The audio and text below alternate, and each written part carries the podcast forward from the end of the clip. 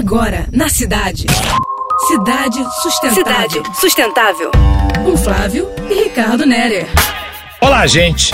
Depois de muito tempo em distanciamento social, voltamos Rico e eu no estilo da resenha do bate-bola. Puxa, verdade, Flips.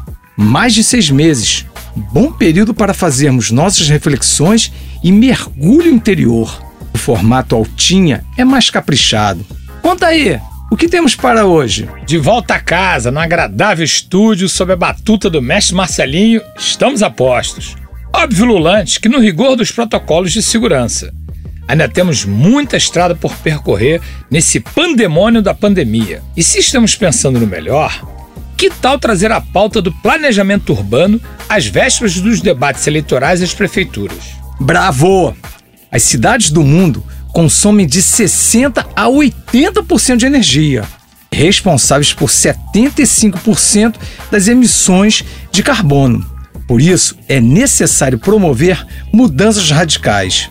Lembro que a energia tem grande peso como gases de efeito estufa. Então, já que estamos na retomada, dá para fazer melhor no transporte público e na densidade populacional. Bravo, Rico! Espero muito que os candidatos a vereador e à prefeitura consigam avançar nos debates e serem mais nobres. O rumo das cidades tem que ter outros interesses políticos e econômicos. Os esforços têm que ser para todas as cidades, especialmente as menores.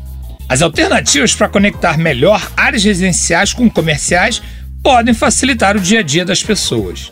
Há muitos bons exemplos espalhados por aí nesse grande país.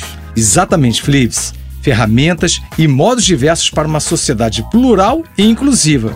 Então podemos recuperar e reestruturar áreas abandonadas, estimular arte e cultura nos espaços, a qualidade de vida merece ser ampliada para todas e todos. Novas políticas públicas com compromissos sérios, transparentes e sustentáveis. Avante, ouvinte! Você acabou de ouvir Cidade Sustentável. Sua dose semanal de sustentabilidade.